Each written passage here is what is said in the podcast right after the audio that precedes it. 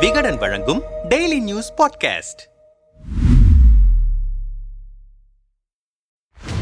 ஈரோடு இடைத்தேர்தல் களம் ஆளுங்கட்சியான திமுக பிரதான எதிர்க்கட்சியான அதிமுக உள்ளிட்ட கட்சிகளின் பரப்புரையால் தகித்துக் கொண்டிருக்கிறது. இடைத்தேர்தல் வெற்றியை மக்கள் தங்களுக்கு கொடுத்த ஆதரவை நீட்டித்திருக்கிறார்கள் என ஆளுங்கட்சிகள் மார்த்தட்டிக் கொள்ளவும் இந்த ஆட்சியின் மீது மக்கள் வெறுப்பில் இருக்கிறார்கள் என எதிர்க்கட்சிகள் காட்டிக்கொள்ளவும் வாய்ப்பாக பயன்படுத்திக் கொள்வார்கள். இதனால் இரு தரப்புக்குமே வெற்றி கட்டாயமாகிவிட்டது. அந்த வகையில் ஈரோடு கிழக்கு இடைத்தேர்தல் களத்தில் தங்களின் அமைச்சர்கள் எம்எல்ஏக்கள் மாவட்ட செயலாளர்கள் என ஒட்டுமொத்த படையையும் இறக்கியிருக்கிறது திமுக. இவ்வளவு பெரும் படையுடன் அங்கு என்ன செய்து கொண்டிருக்கிறது திமுக. விசாரணையில் இறங்கினோம். பிரச்சாரத்தில் இருந்த எம்எல்ஏ ஒருவரிடம் கள நிலவரம் குறித்து கேட்டோம். ஈரோடு கிழக்கு தொகுதியை கூட்டணி கட்சியான காங்கிரசுக்கு ஒதுக்கினாலும் ஒட்டுமொத்தமாக இதை எங்கள் கட்சி சந்திக்கும் தேர்தலாகவே பார்க்கிறோம். எனவேதான் அமைச்சர்கள் பட்டாளத்தை களத்தில் இறக்கியிருக்கிறோம். தேர்தல் நெருங்கும் சமயத்தில் முதல்வர் ஸ்டாலினும் அமைச்சர் உதயநிதி ஸ்டாலினும் பிரச்சாரத்திற்கு வருவார்கள். இடையே சில நாட்கள் இடைத்தேர்தல்களில்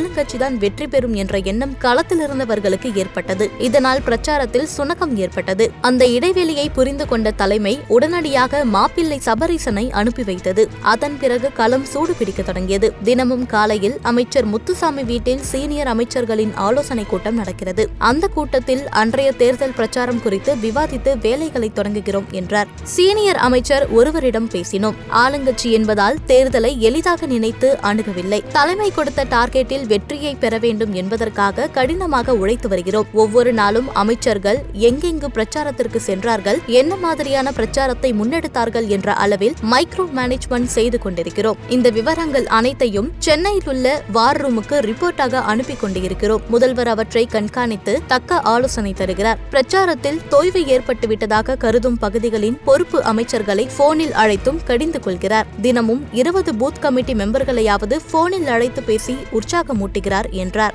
நம்மிடம் பேசிய திமுக சீனியர் நிர்வாகி ஈரோடு கிழக்கு தொகுதியின் இருநூற்று முப்பத்தி எட்டு வாக்குச்சாவடிகளிலும் எந்த பகுதியில் எந்த சமூகத்தை சேர்ந்தவர்கள் அதிகமாக இருக்கிறார்கள் என்பதை பொறுத்து அந்த சமூகத்தை சேர்ந்த அமைச்சர்களை வைத்து அங்கே பிரச்சாரத்தை முன்னெடுத்துக் கொண்டிருக்கிறார்கள். தேர்தல் பணிமனைகள் அமைப்பது தொடங்கி வாக்காளர்களை சந்திப்பது வரை திட்டமிட்டே இந்த தேர்தலை சந்தித்து வருகிறோம். வெற்றி எங்களுக்குத்தான். ஆனால் வாக்கு வித்தியாசம் மிகப்பெரிய அளவில் இருக்க வேண்டும் என்பதுதான் தலைமையின் விருப்பம். பதிவாகும் வாக்குகளில் அறுபது சதவீதம் அல்லது ஐம்பதாயிரம் வாக்குகள் வித்தியாசத்தில் வெற்றி பெறுவதுதான் எங்களின் இலக்கு என்றனர். திமுக தலைமையின் விருப்பம் என்னவானது என்பது மார்ச் நான்காம் தேதி தெரிந்துவிடும்.